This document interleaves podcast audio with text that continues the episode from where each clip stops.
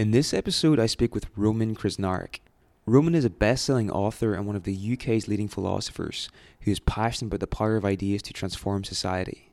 He is a TED speaker, a founding faculty member of the School of Life, the creator of the world's first empathy museum, and a research fellow at the Long Now Foundation. Roman's books include How to Find Fulfilling Work, Empathy, The Wonderbox, and Carpe Diem Regained, and have been published in more than 20 languages. In this conversation, we discuss his most recent book, The Good Ancestor, which focuses on how to think long term in a short term world.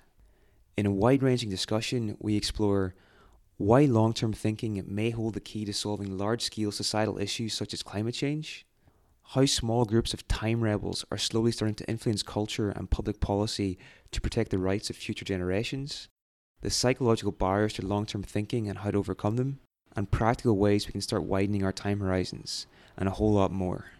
You can learn more about Roman's work at www.romankrznaric.com and follow him on Twitter at romankrznaric. If you're enjoying the podcast and want to help get these ideas out there to a wider audience, it would mean a huge amount to us if you could leave a short review on your favorite podcast provider, whether that's iTunes, Stitcher, or Spotify.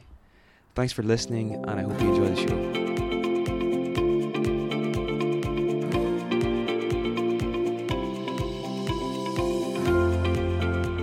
Okay, Roman, welcome to the show. For anybody that isn't aware of you and your work, could you just tell us a bit about your background and how you for, or how you come up with the the concept of the good ancestor?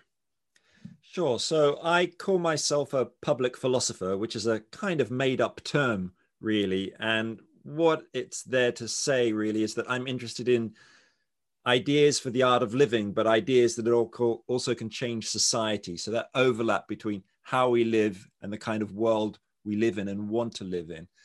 And you know that my books over the years have addressed those themes which sort of cross over between the art of living and social change books on empathy or carpe diem regained was another book of mine about seizing the day and my new book the good ancestor really tries to answer a simple question which was raised by the great immunologist jonas salk who discovered the polio vaccine in the 1950s. And he said in later life that the great question facing our society is this Are we being good ancestors? In other words, how are we going to be remembered by the generations to come? And Salk was someone who saw that so many of the problems facing the modern world were very long term problems our destruction of the living world, threats from nuclear war and nuclear waste, all sorts of things like that. And to me, when I saw that question um, some years ago uh, written down, the scales sort of fell from my eyes. I thought that is the question because it is true that we face long-term challenges like at no moment in history. The threats of the climate crisis, threats from new technologies like artificial intelligence, planning long-term for the next pandemic that might be on the horizon, dealing with deep wealth inequalities and racial inter- racial injustice which get passed on from generation to generation. These are all about thinking beyond the here and now extending our time horizons. That really is the essence of this new book. Fantastic. And i just wonder you know your books before this um, you've done a lot of work on empathy. You've founded the world's first empathy museum. And after that there you wrote this book carpe diem regain which focused on existential ideas. And i just wonder is this uh, an extension of that? Like, has your previous work been leading to this uh, kind of inadvertently, if that makes sense? Like, what do you think about that? I think that's absolutely right. I mean, in a way, my book on empathy was very much about how do we try and step into the shoes of people of, in today's world, people living on the social margins, whether it's um, someone living on the streets around the corner from where we live, or someone who's been hit by an earthquake in China. You know, it's all about empathy across space. Now, at the end of the book, I talked about empathy through time. How do we step into the shoes of future generations?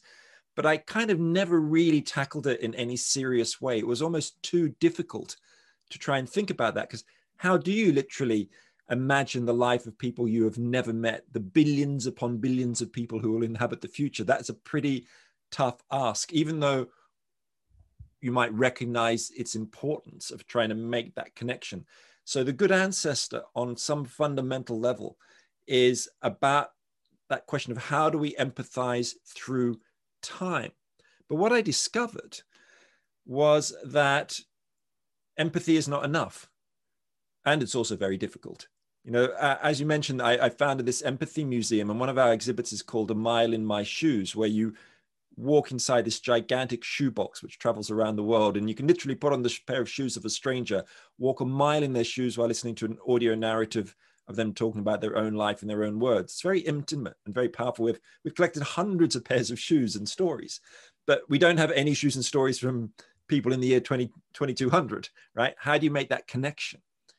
Um, and so yeah that was really the challenge that i i set myself um, to, to try and empathize through time. But, you know, just to say something just briefly on this, the way that empathy isn't enough, I think it is a key to it. We need to make that kind of do this imagining people in the future, and we can do it. Like I can close my eyes and imagine my daughter, who's now 12, I can imagine her when she's 90 years old, right? And I, I sometimes imagine her at her 90th birthday party surrounded by family and friends. I imagine her speaking to them about me about the legacy that her dead father left her. You know, what did I do for her life or for, for her world? And what is her world like when I look out the window on her 90th birthday? And when I do that, imagining that makes the hair stand up on my, my on my arm. You know, that's an empathic connection uh, in a way. But I think we can also make a more, let's say, rational connection with the future too. Let me give you an example. Look, there are there's 7.7 billion people alive today. And over the last 50,000 years, an estimated 100 billion people have been born and died. But if you project forward 50,000 years, assuming this century's birth rates level off and stabilize, nearly 7 trillion people will be born. They far outweigh everyone who has ever lived. I mean, in the next two centuries alone, tens of billions of people have been born. And in my book, I've got a diagram showing a, this gigantic circle of future generations next to a tiny dot of us in the present and just seeing that that those scales one might call them um, being weighed up it's not an empathic connection it's more a reason based utilitarian philosophical argument but that too really does it for me when you realize there's all those future people and they have no political rights or representation they have no influence in the marketplace we've colonized their futures with ecological degradation and technological risks and we must liberate them from the domination by the present tense, from the tyranny of the now. That's what I think. Hundred percent. Okay, and you never you never spoke about it there, but I just want to say a, a quick word about um, carpe diem. Um, I haven't told you this before, Roman, but uh, after we did an interview on it a few years ago, um, I actually left the job I was doing a few days after that, and and got on the path to starting the weekend university. So there's a very good chance that if that hadn't happened, this conversation wouldn't be happening now. So it's funny how these things. These That's really interesting. Actually, I remember once another book of mine that I wrote called How to Find Fulfilling Work. Apparently, one of my book editors uh, read it and left her job while she was after having read that one. But actually, there is a relevance here to Carpe Diem Regain with regard to the good ancestor, because people sometimes say, well, wait a minute, seizing the day, carpe diem, that's all about living in the moment, living here and now, like bungee jumping or, you know, going out partying, hedonism.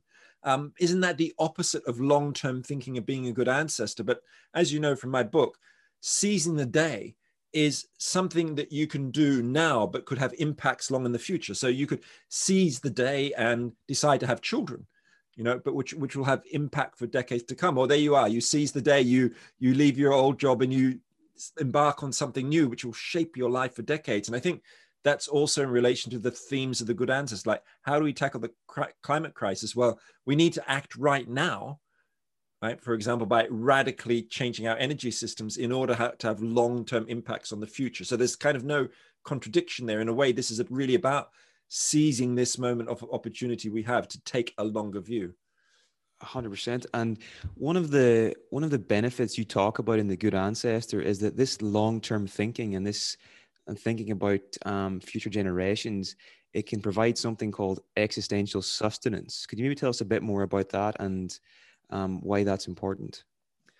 Sure. So Groucho Marx, a great comedian, famously said, "Why should I care about future generations? What have they ever done for me?" And in a way, that I think is something that a lot of people intuitively feel. You know, look, I've got enough problems in my own life. I've got stuff to deal with. Why should I be caring about the long term, what could it possibly do for me? Well, if you step back and think for a moment about where is it that humankind gets purpose from? Now, I deeply believe that we gain a sense of purpose by having transcendent goals, or what Viktor Frankl called a concrete assignment, something bigger than ourselves to aim at, a kind of meaningful objective in life, not it's not all about mindfulness and being here and in the present moment. We need something to aim at.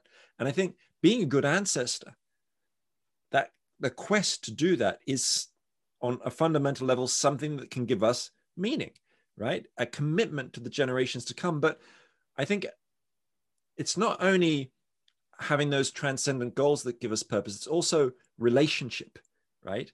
Now, what we need to do is develop relationships with those future generations. And that's a tough call, but many cultures do it. So, in some Native American communities, um, for example, amongst the Haudenosaunee and the Lakota peoples, is the idea of seventh generation decision making, making decisions based on impact seven generations ahead.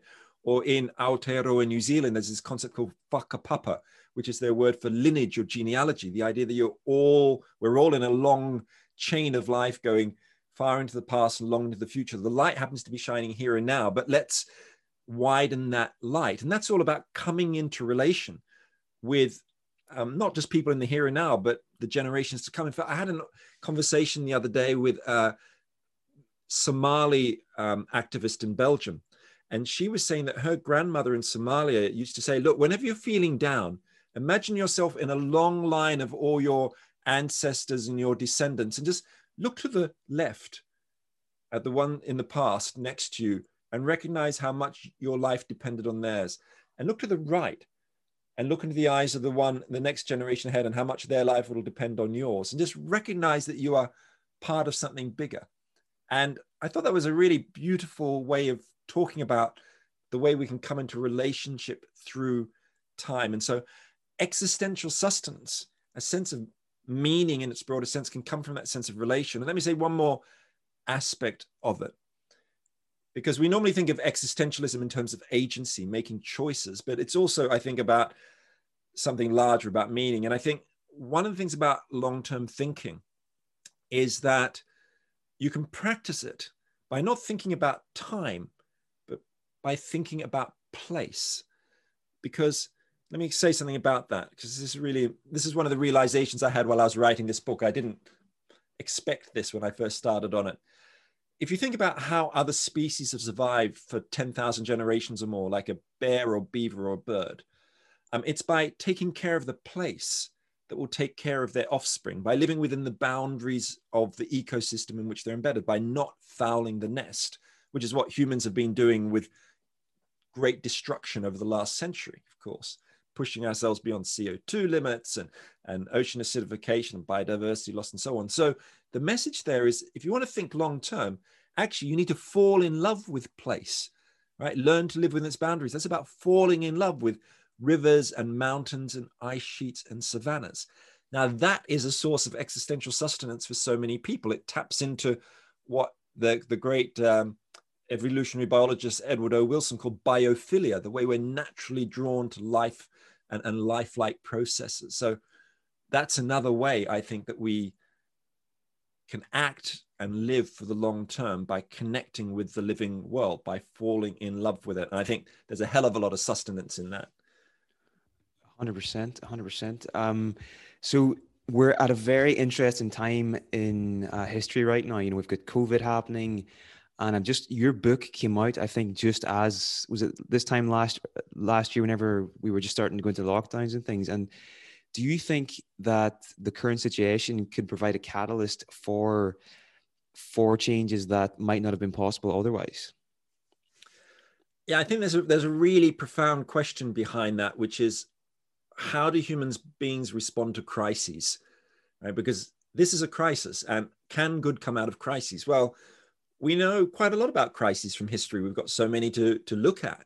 But one of the patterns is that they can be both good and bad, our responses, you know, positive and negative. So if you think about the crisis of, say, the Wall Street crash and the Great Depression, well, out of that crisis, well, some countries, like in Scandinavia, moved towards social democracy. Other places, it shifted them towards fascism.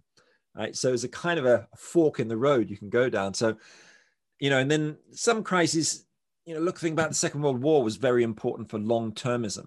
If you think about the new institutions which emerged out of the ashes of the war, things like the European Union, um, the National Health Service in the UK, the World Health Organization on a global level, incredible long term institutions. So, out of COVID, I think there is a potential to embark us on new kinds of long term thinking. We've seen it in some really progressive cities. So, the way that Paris kind of took COVID as an opportunity to kickstart a Green New Deal, closing roads, turning them into parks and bike lanes, or the way that Amsterdam adopted the doughnut economics model of the, the economist Kate Raworth, which is and, and they've adopted these very strict or, or very ambi- great ambitions to have no fossil fuel cars after 2030 or be 100% circular by 2050. That's all come out of COVID, right? But on the other hand, you get these other responses. You know, you get a lot of countries just saying, basically going back to business as usual. We've got to, you know, solve the problem of jobs or deal with debt. We've got to get the economy growing again and so on. And then you just put us back on the path to ecological destruction. So uh, let me say one more thing here, which I think is really important. And I, am not quite sure what I think about this, but I remember when COVID first happened, when I this book first came out, you know, one of the first things that happened in my street was that as in streets around the world in both low and high income countries, we formed a WhatsApp group uh, we hadn't been talking to each other very much before that, but suddenly there are 100 people on this group. We were delivering food to local people who were vulnerable or sharing sourdough bread recipes or whatever. And that group is still vibrant today. And those kinds of community um, interdependence that has emerged out of COVID in a digital way, sure, I think is the basis for creating new forms of grassroots democracy and trust and community and empathy and all sorts of good stuff. We've just got to start harnessing it now. Definitely, definitely. Um, so one of the things I found most interesting about about the book, Roman, was this idea of uh, deep time humility, and you've you've you've touched on it briefly before, um, but I just wonder, you know, would it be easier to feel connected to our um, our descendants if we had a stronger connection to our past? So if we, you know, if we developed a stronger knowledge of where we came from and the, the ancestors that sort of went before us. Do you think that could help? Because i sort of have the sense that a lot of a lot of us feel we sort of just have landed in this world and we feel a bit disconnected from our past and therefore that might be a, a problem in the future as well. What are, what are your thoughts on that? Yeah i agree with you actually. I mean not long ago i was watching Philip Pullman's Dark Materials series on TV, and where the children are severed from their demons, from their souls. And in a way, I feel we're kind of severed not from our souls, but from our ancestors in our hyper individualistic capitalist world. Of course, you know, as I said, you know, some cultures have that deep sense of intergenerational connection with seventh generation decision making and so on. But we need to look towards our past in order to look towards our futures. I absolutely agree with that. In fact, there's a great Maori saying which goes something like, I walk backwards into the future with my eyes on my past. And that raises a question going back to Jonas Salk on the idea of being a good ancestor. That's about, well, what legacies are we going to leave future generations? But we need to think about also the legacies that we've inherited. Now, we've inherited some very positive legacies like the cities we still live in or the medical discoveries from people like Salk that we still benefit from. But we've also inherited incredibly destructive legacies too. You know, legacies of slavery, colonialism, and racism that create deep inequities that now must be repaired, or legacies of economies that are structurally addicted to endless growth and fossil fuels that we now have to transform. So we've got to ask ourselves, well, which bits of the past do we want to keep and which bits do we want to pass on? Right? And and in a way that connects with a really key philosophical and ethical idea, which is the idea of the golden rule: do unto others as you'd have them do unto you. Now we tend to think of that, and that's a, that's an ideal which is in most religions and ethical systems. You know, has been since the axial age, you know, thousands of years ago. But we can think about doing unto others we'd have them do unto us, not just across space in today's world, but through time. You know, let's do unto future generations how we would want past generations to have done unto us you know and that really raises the question like okay is it okay to dump high level nuclear waste on future generations? You know, would we want to live in a world where suddenly there was just this waste that was seeping all into our water systems? What would we think about it if the Egyptians had done, ancient Egyptians had done that to us? We'd be pretty pissed off. 100%. You would not look favorably up, upon those people. Um, so, what I was going to ask next is um, what would you say are like how much of this is rooted in human psychology? Now, you use, you use a metaphor in the book, um, the marshmallow brain and the and the acorn brain. Can you tell us a bit about that, and the, some of the maybe some of the barriers to to thinking more long term? Yeah, I think we've got a narrative in society where we tend to see ourselves as short term creatures driven by instant rewards and immediate gratification. You know, we're constantly clicking the buy now button.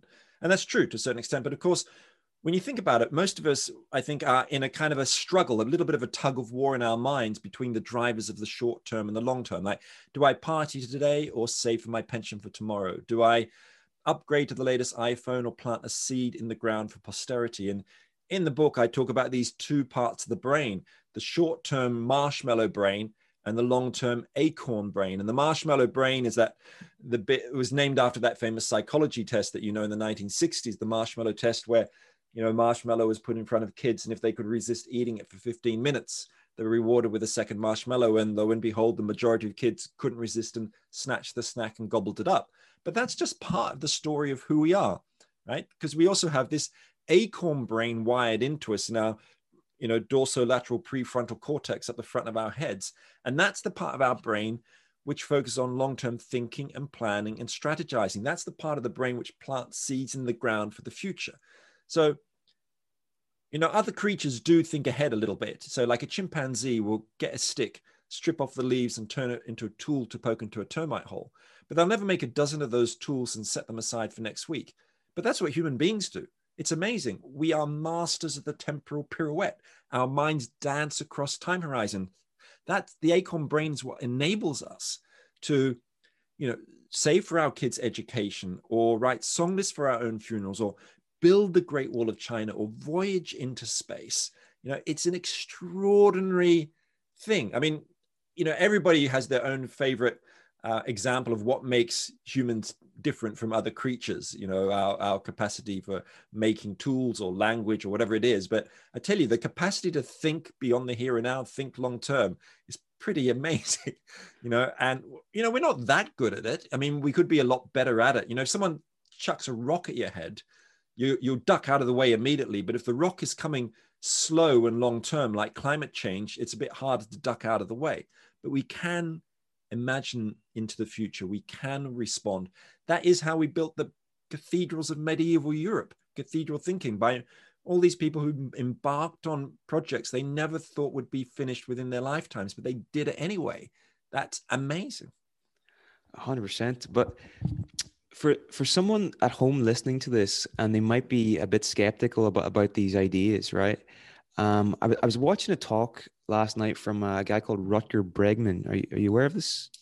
this yeah. Man? Um, and he quoted Orwell in the talk, and he, he said the, the quote was, "Poverty annihilates the future," and he was saying that it's it's almost impossible to think about the future if you know if you're in a, if you're in a bad situation. And what do you say to someone who says, you know, we need to sort out the here and now first before we can start thinking about future generations. What would your response be to to that claim?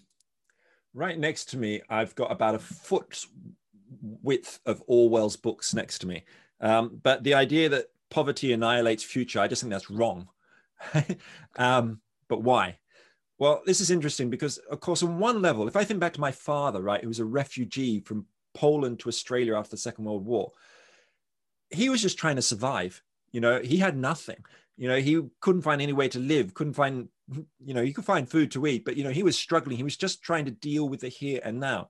And of course, on some fundamental level, that's the case for the world's 220 million migrants and refugees today. And in that sense, yes, poverty uh, and uh, also for many forms of oppression, war, and so on, can annihilate the future. But one of the really interesting discoveries I've made uh, through doing this research around being a good ancestor is to discover in a way the opposite. In fact, some of the communities that think longest have the longest time horizons are really on the social margins. Think about those Native American communities, which have been campaigning against um, oil pipelines and, and, fracking pipelines in, in North America, um, the Dakota Access Pipeline and, and things like that, Standing Rock, um, you know, and ha- have this seventh generation thinking idea. They're not from the upper middle classes, they're from socioeconomically from the bottom of society in many ways, not culturally from the bottom of society in any sense, quite the opposite. Equally, in amongst uh, Maori people in Aotearoa, New Zealand, again, often socioeconomically marginalized, but a very strong sense of intergenerational justice and ecological stewardship. And in fact, often it's the you know aristocrats, the super wealthy, who have the narrowest sense of legacy. They want to leave something to their kids, maybe a manor house, you know, but not very much beyond that to anybody else, right? Mm. And even if you think about the case of refugees, just think about the people in boats holding their children, willing to risk their lives going across the Mediterranean. Well, why are they doing it? It's to create a better life for their kids.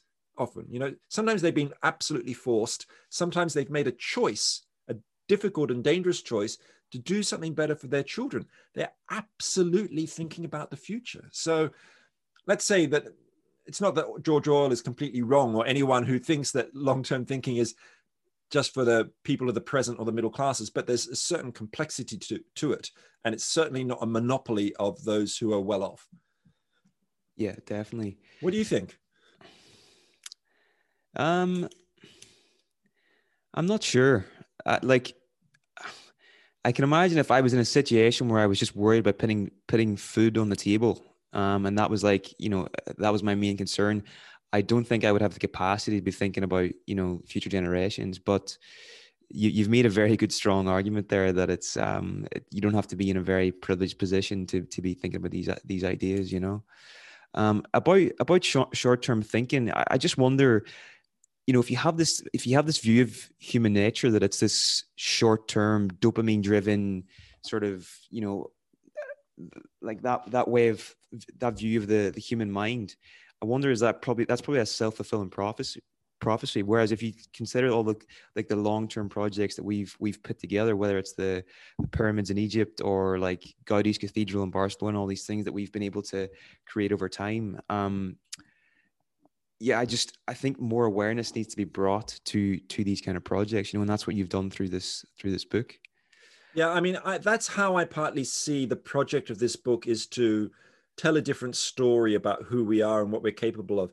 I mean, in the same way that, you know, for the last 20 years, there's been this whole series of books written challenging the idea that we're just individualistic, self-serving creatures, that we're we as much as me. You know, I read my book Empathy on that. Rutger Bregman, you know, who you just mentioned, has, you know, written about that um, in his book Humankind, and, and so have many others. In fact, it goes back to the economist Amartya Sen in the 1970s, who challenged the idea that we were just rational economic creatures. Right. So we've got this new narrative that we're we as much as me, and we also need a new narrative that we're long thinkers as well as short thinkers. That's that's partly what this book is all about. And I think once we start telling ourselves that story, then we start designing the world differently. Hmm. Um, so, for example, Wales has a Future Generations Commissioner, so a political position dedicated to the you know, thinking at least 30 years ahead, far beyond what most political figures would normally think about. So that's about redesigning our democracies for the long term. So once you start having a conversation in society about future generations and intergenerational justice, you can start talking seriously about things like, okay, should the whole UK have a future generations commissioner? Well, in fact, there is a bill before Parliament right now with that very intent. I was helping draft it just last week, you know, and um, and you know in the in the Dutch elections, which are uh, just around the corner, they're talking about whether the Netherlands should have a, a future generations ombudsman. Um, why not? So this kind of discussion can only happen when you bring new ideas into the world, and that's what I think the Weekend University and other institutions like yours are really important for doing because it's about changing what I think of as the ethnosphere, which is the kind of the, the cultural ideas, the beliefs and attitudes in which we swim, which we breathe, like the biosphere. Um, we got to start changing those stories about who we are and what we can do. And I absolutely believe we have the capacity to think and act for the long term. We've got a lot of institutions um, fighting against us 24 7 media, um, speculative capitalism, a whole load of things which are keeping us in the here and now. But we can break through that myopia of the present. And something I found fascinating, what you talk about in the book, is the, something called the tyranny of the clock and how the invention of the clock during the Industrial Revolution, the effect that has had on our psychology. Could you maybe tell us a bit more about that? Yeah, the clock is a disaster historically. Um, the mechanical clock, I mean, I mean, uh, sundials were okay, and and um, water clocks made by the Chinese in the 10th century and so on. But by in the 14th century, when Europeans invented the mechanical clock, that's when we really started slicing up time. And so the first clocks used to chime every hour, maybe every 15 minutes. But by 1700, most clocks had minute hands. By 1800, most clocks had second hands. And that's why the clock became one of the key machines of domination in the Industrial Revolution to keep the assembly line moving, to keep workers moving faster and faster. But at the same time, it was making the future disappear. We were having to live in the here and now. Our, our sense of the future was coming closer and closer towards the present. Of course, now we've got nanosecond speed share trading and it's gone even further. So, in a fundamental level, we need to liberate ourselves from that domination by clock time, the tyranny uh, of the clock. And that's partly why ideas like deep time that you mentioned earlier are really important. That sense that, you know, humankind is just an eye blink in the cosmic story. We've only been around for a couple of hundred thousand years, which is nothing on the scale of the age of the earth you know, life on Earth going back at least four billion years nearly, and, and probably go on for billion years into the future with or without us. I mean, if the age of the Earth is the distance from your nose to the tip of your outstretched hand, one stroke of a nail file on your middle finger erases human history. And that should give us a sense of humility because, like, who are we to have wrought such destruction in the last couple of hundred years since the Industrial Revolution, since the age of the mechanical clock. You know, what right do we have to destroy this planet?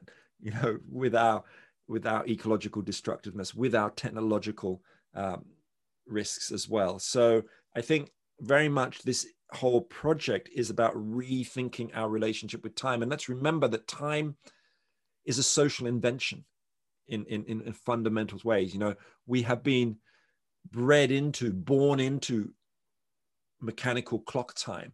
And let's connect with those longer cycles of nature, which we find in many indigenous cultures the cycles of the moon and the stars and the seasons and the carbon cycle, the sort of the breathing in and the breathing out. Um, that takes us at a different pace.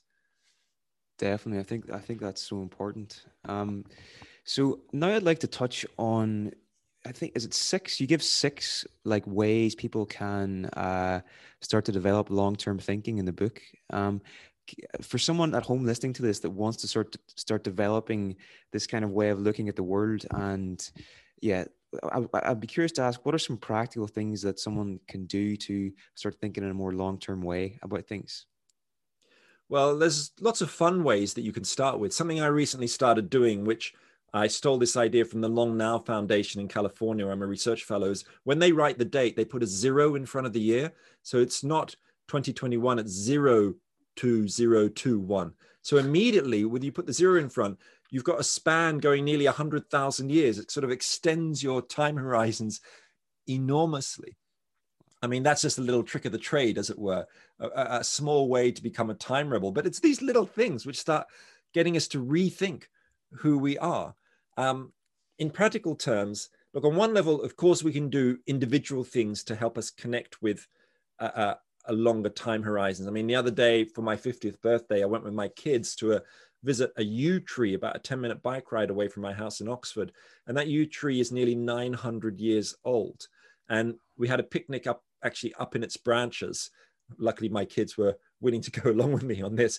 But we were talking about how that tree had seen had been there, witnessed in a way the English Civil War in the 17th century or the bubonic plague uh, in the 14th century, and will be there long after we're gone.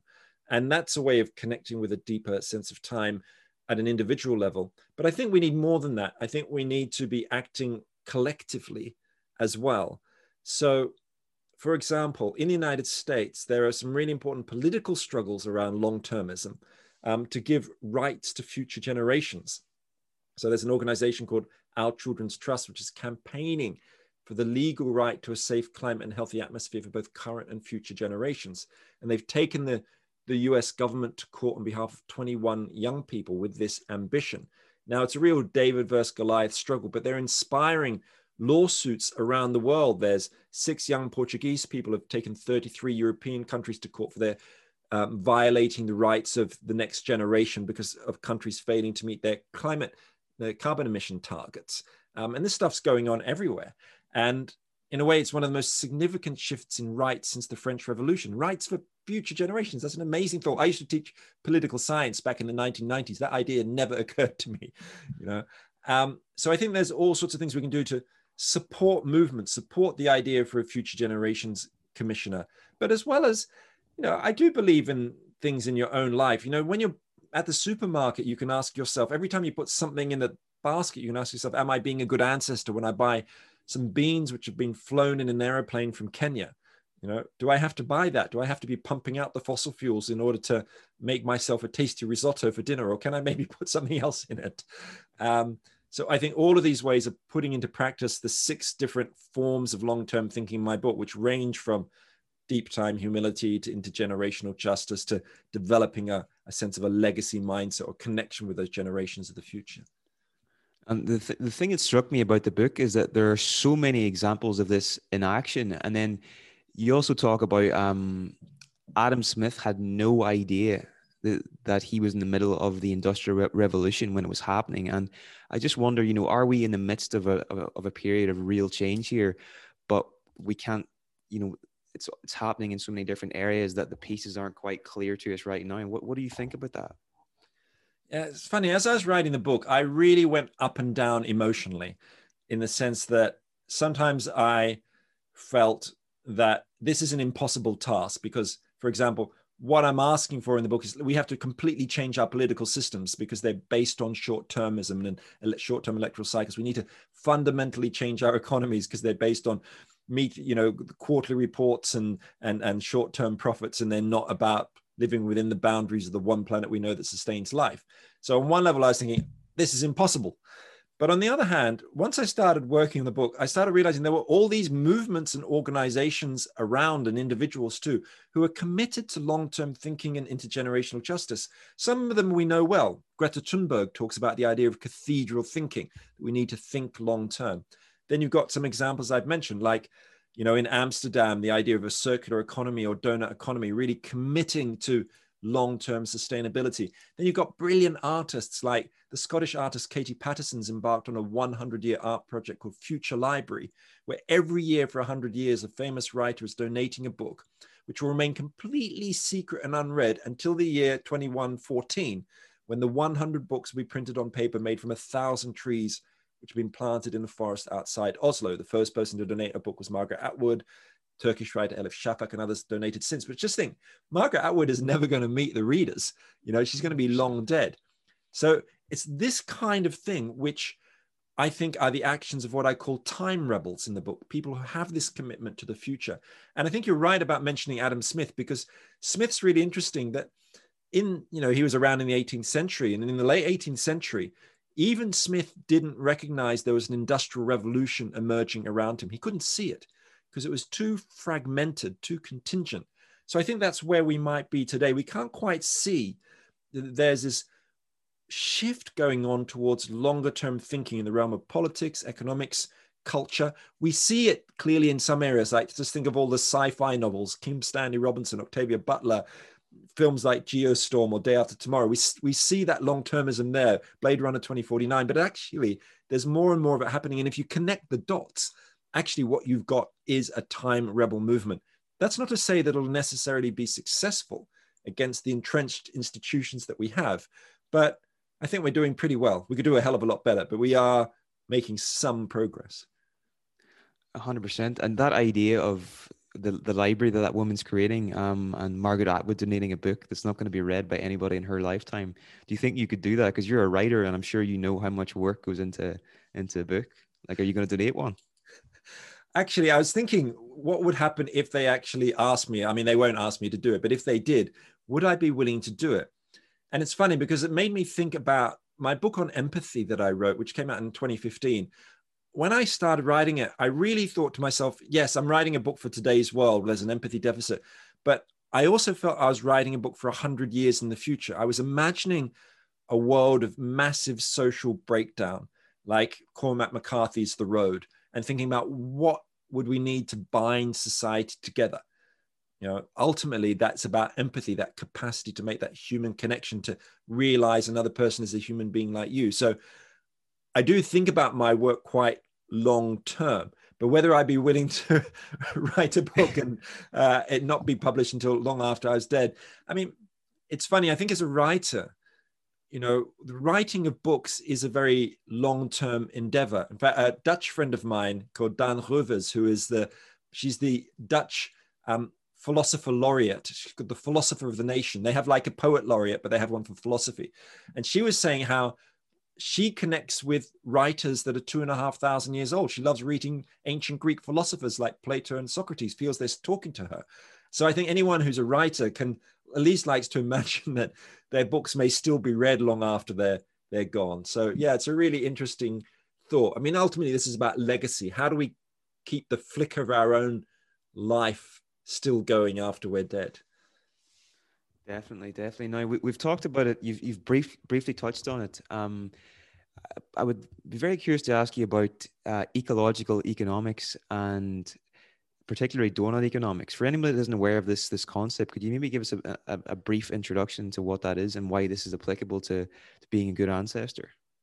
Sure. So when I studied economics in the late 1980s at university, I didn't learn anything about ecological economics. I didn't even, I never even heard of it. But actually, it's a growing field of economics. And the basic idea is that it's going to sound almost too simplistic. You won't quite believe it, but it's the idea that the earth is a subsystem of the living world, right? This is not how economists think, right? It's not how economists think. So that means the, the economy can't keep growing forever. There are natural boundaries, you know, and we're pushing over those boundaries like on on um, CO2 levels or ocean acidification, soil degradation. So there are these limits. And the idea of ecological economics is that we need to not use more resources that can naturally be regenerated by the earth and not create more waste than that can be naturally absorbed. And that makes sense, right? That's about living in balance, really. And then what we then need is a concrete economic model to embody that idea of ecological economics. And one of the main ones to have come along in the last few years, which has swept the world, is the idea of doughnut economics from the economist Kate Raworth, who I have to admit, a small disclaimer, happens to be my wife. Um, but I'm not the only poor person who endorses doughnut economics. There's also been there's a whole chapter in it in the Pope's latest book, and David Attenborough, and it's been taken on by cities from Amsterdam and countries like Costa Rica but I am in some position to explain it. So imagine a donut, the kind with a hole in the middle. And the inner circle is what uh, she calls the social foundation. And that's the idea of bringing people above a basic social foundation of basic needs and rights, like things like healthcare, education, and income, things like that. But we need to do that without breaking outside the outer ring of the donut, which is the ecological ceiling made up of the nine planetary boundaries. So things like ocean acidification and CO2 levels. And in fact, if you look at our global selfie, we're overshooting on the planet four of the nine planetary boundaries, the ones where we got good data, and we're we're we're undershooting on almost all of the uh, social foundations, the 11 of them actually that there are inside the donut. So we're not getting into that what Kate calls the safe and just space between the social foundation and the ecological ceiling. But if you think about that donut, that's very different from the idea that most governments put forward, which is that the main aim of the economy should be to grow, grow, grow, grow. This the donut's about thriving in balance. It's a very different ideal, and it's a recognition of working within the living world. Look, nothing in nature grows forever, whether it's the Amazon rainforest or your children's feet, right? We can't keep growing further. We have to live within the boundaries. That's the ultimate form of economic long termism. And I think that's why the donut has really taken off because it really captures that core idea of ecological economics at the same time as recognizing we need to think about social equity as well.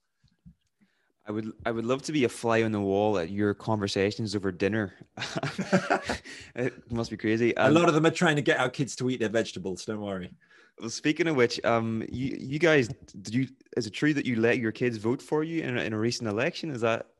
Yeah, absolutely. In fact, in the last UK general election, we gave our votes to our twins, who were then 11 years old, and we sat around the kitchen table and debated the party manifestos, and then they then told us where to put the X on the ballot sheet, and they luckily in a way they didn't exactly follow their parents political opinions. They had their own freedom of thought. Um, but in a way it was a kind of a symbolic gesture on on some level. Um, it was i think it was an important thing to do as a recognition of the fact that our that all children have policies which are impacting them and they have no say in it and they're the ones that are going to have to live with the consequences of it whether it is the government's failure to invest in the public health service or Brexit or whatever it happens to be.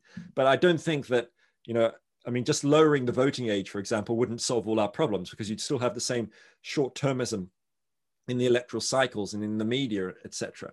And that's why you need also things like citizens' assemblies, grassroots deliberative democracy, which has become so popular, like in Ireland with the um, Citizen Assembly, which helped lead to the uh, abortion referendum, and, and citizens' assemblies in Spain and um, Belgium and other places. That's another way where young people can get engaged in politics, not just through putting an X on the ballot sheet or getting their parents to do it for them. Definitely. And I don't know if it's citizen assemblies, but it's a, it's a sim, it's a similar concept. Uh, there are people in Japan that is it they do seventh generation thinking. Could you maybe tell us a bit, bit about that? Yeah, there's this amazing movement in Japan called Future Design, which is directly inspired by that Native American seventh generation thinking idea, but it is also a kind of form of participatory democracy or citizen assembly. And what they do is they bring together people to discuss and draw up plans for the towns and cities where they live. So it's a form of kind of local government decision making.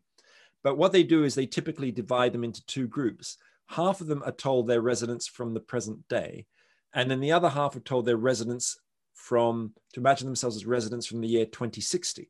And it turns out, but when imagining themselves from 2060, those residents um, come up with far more transformative plans for their towns and cities, whether it's long-term investment in healthcare and education or dealing with the impacts of automation or taking action on climate change. And this movement, future design, is now spreading from small towns to major cities in Japan, like Kyoto. It's even used in Japan's Ministry of Finance by some big companies. So I'd like to see future design, you know, adopted worldwide. Every city can have its own kind of ceremonial robe that you can put on to imagine yourself in 2050 or or 2060.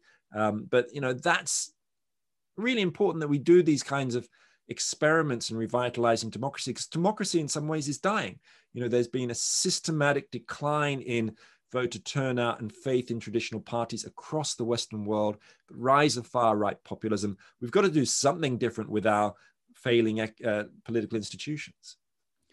Definitely, definitely. Now, you've mentioned that writing this book, there were a lot of ups and a lot of downs too. You know, you had a lot of hope and then a lot of despair as well. And I'm just curious, in all these books that you write, whether it's on empathy or the existential ideas in Carpe Diem and, and this particular book, do these do these change you as a person in the process of writing them? And have you changed as a person as a result of writing the good answer good the good ancestor? And was that a, was that a motivation for you to write it you know that it would change your own perspective? I always write books on things where i feel i'm struggling in my own life.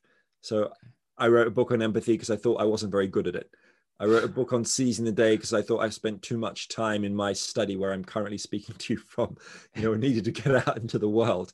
And equally, I've written a book on being good ancestor, partly because it's something I struggle with, you know, trying to get beyond the here and now to, to make a commitment, not just in my thoughts, but in my actions to the generations of the future. And so in that sense, you know, every book is a, a journey of discovery. And my books, I'm not usually any great expert on the topic before I start writing the book. Probably that's slightly differently with the case with empathy, but you know, I embarked on this book, The Good Ancestor, knowing about some things like the history of time, but having to teach myself ecological economics or get my wife to teach me, uh, and that was quite a struggle, you know, or think about systems thinking and new areas of neuroscience and so on.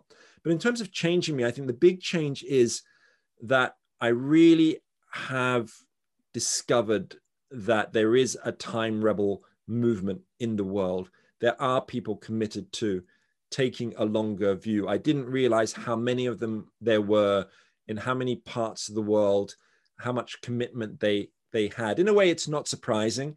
Uh, there's always a danger there because you start looking for something, you're bound to find it. Like you can find any psychology experiment to back up your particular view of humankind. But I do, you know, in, in, in a sort of balanced way, think that there is a movement of people committed to the long term that the idea of intergenerational justice will simply become more and more important as this century goes on. You know, we are hammering future generations. You know, we're pumping carbon into the sky, which will be there for decades and centuries. By 2100, even at conservative estimates, we'll be in a world that is three to four degrees hotter. Sea levels will be one to two meters higher. That will devastate, without question, for a start, the bread baskets of the world. Um, and, you know, there's no way around those impacts happening no matter how quickly we decarbonize. So, our obligations to future generations are enormous. Um, it's just, at least I found, I think maybe this actually, this is the, the fundamental point of what I learned from the book. Once I saw in my mind's eye that there are all these billions of people in the future, I couldn't unsee them. I can't unsee them. And you know, I used to be a political scientist back in the 1990s. I was apparently an expert on democracy. It never once occurred to me, really, it never once occurred to me that we disenfranchise future generations in the way that say women and slaves have been systematically disenfranchised in the past and still are today in many ways of course but you know there's a whole political constituency that have no voice and that's not okay 100% uh, it was really surprising to me to learn about just like all the different groups that are actually taking legal action for future generations and also there are groups trying to uh, get citizenship for the planet, for nature, in the same way that corporations have as well. I think that's that's incredible. You know, people are actually working on these things. Um, but how much of this comes down to awareness, Roman? You know, after they took the first picture of the Earth from space, you know, we had this whole idea of the overview effect, and it developed this new awareness of how fragile planet Earth actually is, and it's this small sort of self-contained system, and how much of this is just like you're you're saying that once you learn, once you saw these trillions of people in the future, you could never go back. Like how much of this is, this is just bringing people's awareness to to future generations, and how can we best do that? Whether it's through new technologies like virtual reality, or you know, have you thought much about that? That's a really fascinating question, actually, and it's a tough one because on some level, all change is about awareness. You know, if change is about, I'm not talking about, you know, changing in the earth's structure or something like that, but, you know, the, the changes that we make as human beings. You know, it's about the choices that we make. And to make different choices, we need to change who we think we are and what we think matters, change what the great uh, sociologist Karl Mannheim in the 1920s called the Weltanschauung, our world view, right? How we see the world. And I think an awareness of the ideas that shape us, the metaphors we use is so fundamental. And certainly, I think that that question, are we being good ancestors, is a question of awareness. It's a question of awakening in the deepest sense that you can find in the works of Swami Vivekananda or whoever your gurus happen to be. You know, so many philosophies have asked us to become aware of something. And so I think the good ancestor as a phrase, as a concept, is one way into it. Um, I think it's not the only way. I mean, as you mentioned, those astronauts who look at the Earth and have that overview effect um, and see its fragility, that's another way. In fact, I once met an astronaut and he said to me, and he, he'd spent time in the International Space Station, and he said, the amazing thing was not looking at the earth and seeing how fragile it was, that blue green marble. It was looking the other way. I said, Why? He said, Well, because when you look the other way, you see nothing, just blackness. He said, That's when he really understood how fragile the earth was. I just really seeing there was nothing in the other direction. Right. And that's a kind of awareness too. But then how do we get that kind of awareness? And that's tough. And I think we all get there in different ways. Look, on the most practical level, I've written a book because I think that reading a book is one way to get that awareness, but I know it is certainly not the only way. You know, I once met a, a Native American um, medicine woman who talked to me about seventh generation decision making. I've never forgotten that conversation. It, it, it shook me to my core because I really, that's when I really recognize how severed I am as an individual from the generations of my past and future, even though I care about my family history and the lives of my children or grandchildren, if there are any to come. Um, but to, to have a conversation with somebody was a real shift. I mean, for my kids, um, you know, I think my daughter, when she went on her first Friday for Futures March, when she took herself out of school when she was in year six and joined 10,000 kids on the streets of London. Um, and I think she felt the energy, that collective energy of being committed to the future. Um, and that was a kind of awareness raising thing. So, yeah, I think we don't only get awareness by crossing our legs and sitting, sitting under the under the bo tree, as it were. Um, in a way, going back to an idea in my book I wrote on empathy, we need outrospection as much as introspection. You know, need to look in at ourselves, but also need to step outside, discover other cultures, other people, other ways of living, other ways of thinking, take action with others. Um, those are the things that can bring us to a kind of a heightened state of awareness. And out of that, well, then then you're ready for action.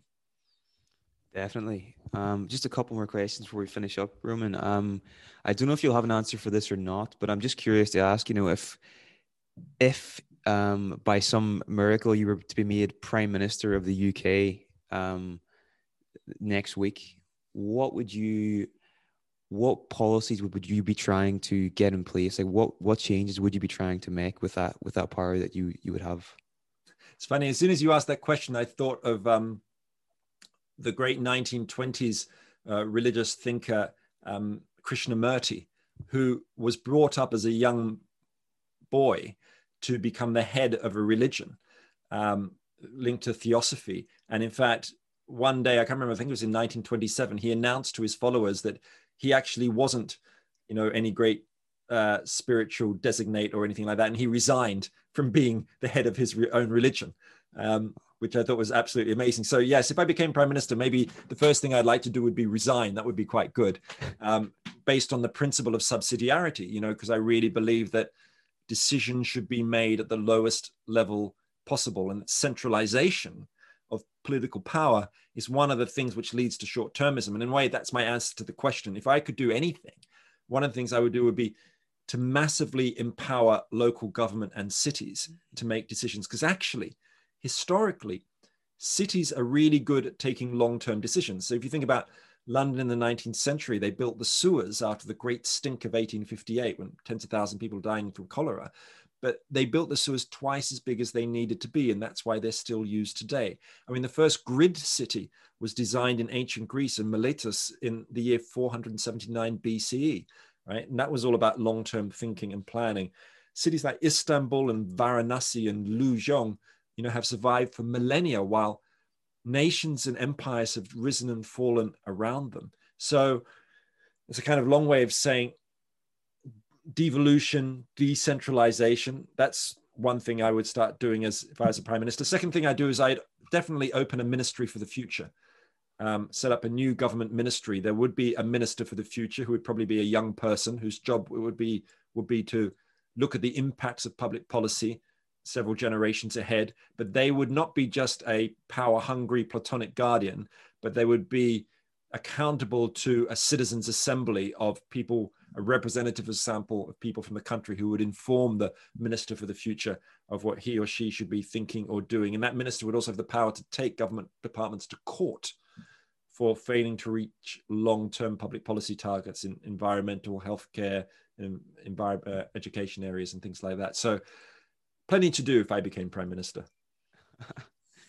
Brilliant. Um, so, you you work on you work on a lot of um, interesting topics. I'm just curious: is there anything brewing in you now that you're thinking about exploring next? Like, are, uh, what's what's next for you in terms of projects? Is there anything on the horizon? You know, normally after I've written a book, within about six months or a year, I've got an idea for a new book, or I've always or had one ready to go. But after writing The Good Ancestor, I don't know what it is, but it sort of filled my head so much. I can't make the transition to a new topic or get my teeth into something new. I just, I guess partly because I'm very engaged in trying to spread the word and spread the ideas, whether it's talking to members of parliament in the UK or progressive businesses in the US or Indonesia or school groups around the world and things like that. I'm doing a lot of that stuff, and COVID has made a lot of it possible. But in terms of next projects, I'm sort of one thing brewing, which is not a book project, actually, it's a film project. So, you know, I talked about the idea of time rebels, all these people committed to the long term. Um, I quite like the idea of making a film where instead of having a book where I write about these people, there's a film where they talk about what they're doing in their own words. So, a kind of a documentary um, to reveal the time rebels of the world uh, to humanity, to give them a voice that's something I quite like to do. Use the medium of, of film. Uh, if I can convince Netflix to take the long view and think that time rebels are important, that might be the way to go. That'll be fascinating. Hope you can you can make that work. Um, so Roman, it's been brilliant to talk to you. Where can people find you online? Um, I know you recommend buying the book from local bookstores and not on the, the big retailers. Um, so where where do you rec- recommend people to go pick it up? They can pick it up at hive.co.uk or go to my website, romankrznaric.com. There's links to local booksellers there. Follow me on Twitter at Roman Krznaric. Write questions to me. I'll try and give answers, long term answers in just 280 characters. I will do my best. So look forward to hearing from everybody. Thanks very much, Roman. And th- I would just say this is a very, very important book, and it's a subject I hadn't really thought much about before before I picked it up. But um, it just it's got the potential to really transform the way we look at ourselves and our place our place on this planet so yeah it's just it's really it's worth a read and also pick up roman's previous books as well. Um carpe diem for example has had a massive change in the tra- trajectory that my my life took so I, I really recommend that too and roman it's been a pleasure to speak with you today and best of luck going forward. Well i really enjoyed the conversation. It's been fascinating. Thanks so much